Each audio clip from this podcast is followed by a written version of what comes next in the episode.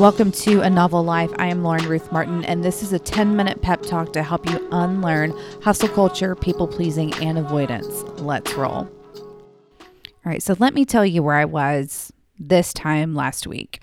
I was sitting on the couch, tearful, really overwhelmed, struggling on whether I should record this podcast or not, and just completely entrenched in the shame spiral of not feeling like enough. And as I'm sitting there, and the debate was ultimately do I accept that I don't have the energy to do this right now? Or do I push through? You know, and what's the benefit of pushing through? Well, I would have gotten the podcast out. And I feel, I find this very important. And at the same time, my body was literally telling me to stop. And I had to make a decision. And if you are subscribed to this podcast, you know that I chose last week to not do the podcast. And that doing that bit of acceptance wasn't easy. I didn't feel instant relief. I felt almost worse. And I had to basically check out in order to manage my emotions in that moment from practicing acceptance. But what I can tell you is that going to bed early and waking up the next day and recognizing that I listened to my body, I rested, I did what I needed to do, that, you know, that was the game changer for me. And y'all, when it comes to practicing acceptance, I think that we're aiming too high for the things that we need to accept. Um, I think a lot of times we are taught that when we practice these moments of acceptance, it's when we're in those do or die moments. And those moments are there. You know, like there are plenty of stories that I could have told y'all about times that I practice acceptance that are like those big deal things. However, the value and really the thing that creates change in our lives is practicing acceptance in those smaller moments and practicing acceptance in those times where it feels like it's, quote, not a big deal. Now, I'm going into acceptance today because it was actually a request through um, a DM on Instagram. And if you have done any sort of therapy in your life, I am sure a therapist has been like, hey, you just need to accept what's going on.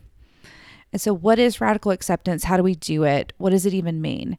You know, Essentially, at its core, and this is the formal definition, radical acceptance can be defined as the ability to accept situations that are outside of your control without judging them, which in turn reduces the suffering that is caused by them.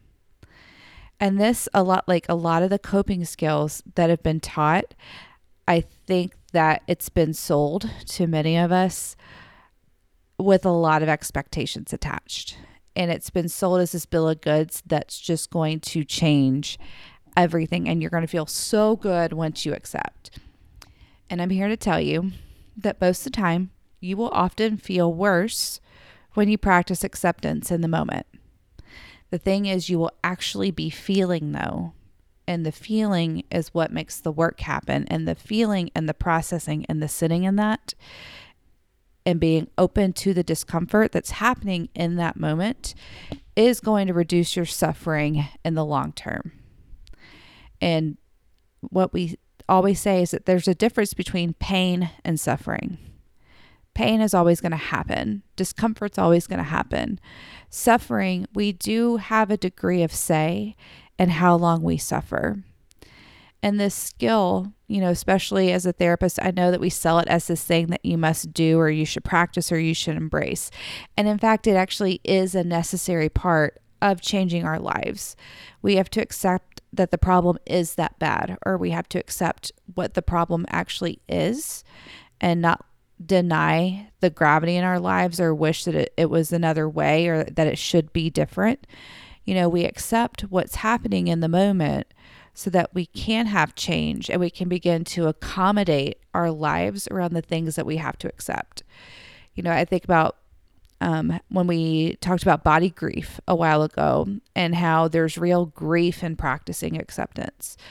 you know, practicing acceptance like I did last week in those small moments. Like I, I'm telling y'all, when I say I felt worse after deciding to not do the podcast, it's what put me to bed. It, it's like the shame spiral is what forced me to like throw on my headphones. I probably scrolled on TikTok before I went to bed, but it's what drove me to go to bed, accepting how I was feeling caused me to actually listen to my body. And I worked through all of that alongside my shame. So when I woke up and I was actually rested, you know, there was still some twinge of regret, but it also actually processing and accepting and moving through the moment instead of fighting what was happening and pushing through and continuing to think that it should be different. It gave me the space to then begin accommodating my life at the time towards that change. You know, I sent an email out on Thursday just talking about how I needed to, you know, take a dose of my own medicine and recognize that where I want to be consistent, there may be seasons of life where I can't be consistent in these arenas. And by accepting that, I'm then able to begin having a new mindset and a new decision making tree around how I can accommodate this season so that hopefully in turn by reducing my suffering I'm actually able more able to do the things that I want to do. Now, how do we practice acceptance with some of these bigger things in life? You know, whether that's if you have an eating disorder and your body's going to change and it's going to be uncomfortable, or that if you do get that divorce, that you may be alone for some time, or that, you know, your body is just not you know i'm thinking about diagnosis like health diagnosis and and everything like that the reason that we practice acceptance is because it gives us the clarity to begin living a life that works alongside that pain when we are caught up in refusal of the reality of the moment or refusing to recognize what's actually happening, that's when we begin to spin our wheels. And that's when we begin to operate and make decisions that aren't rooted in reality. And if anything, it causes us more pain. You know, if I continue to override my exhaustion in the moment, at some point my body will give out, or I will have a, as they say on TikTok, a menty b. You know, and, and here's the thing like, we have the right to accept things just as much as we have the right to not accept them. And and for you, I would encourage you to begin trying on acceptance in more small ways to again build that muscle memory to get used to it. You know, as we get older, we have to continuously accept that we're aging and time has passed and we have collected regrets in our lives. And by denying those, we then don't register what we could learn in the moment or, or how this might serve us in our lives. And not everything has a purpose. I don't fully believe in that. But we're able to make life make more sense if we begin to try on acceptance to see what it's bringing to our lives and how we can accommodate it to live more fully. So, how do you start? When I say start in small ways, it, it's little things like if you're running late, rather than cussing yourself out in the car, you call the person that you're running late for and you say, Hey, I'm on my way. I am so sorry. Traffic happened. You know, by doing that, we're able to live more authentically. And I would encourage y'all to practice acceptance in all of the small ways this week. You know, whether it's sitting in your closet and realizing that these are the clothes that you have for today you know, these are the clothes that I have. I'm going to see what I can make out of this. You know, this is how much time I have today. I wish I had more. However, I don't. How can I make the most of this today? Acceptance is really rooted in movement. And sometimes sitting in acceptance takes time. But what I am trying to suggest to y'all this week is having ongoing acceptance for the things that get in our way in the moment so that we don't hit those roadblocks.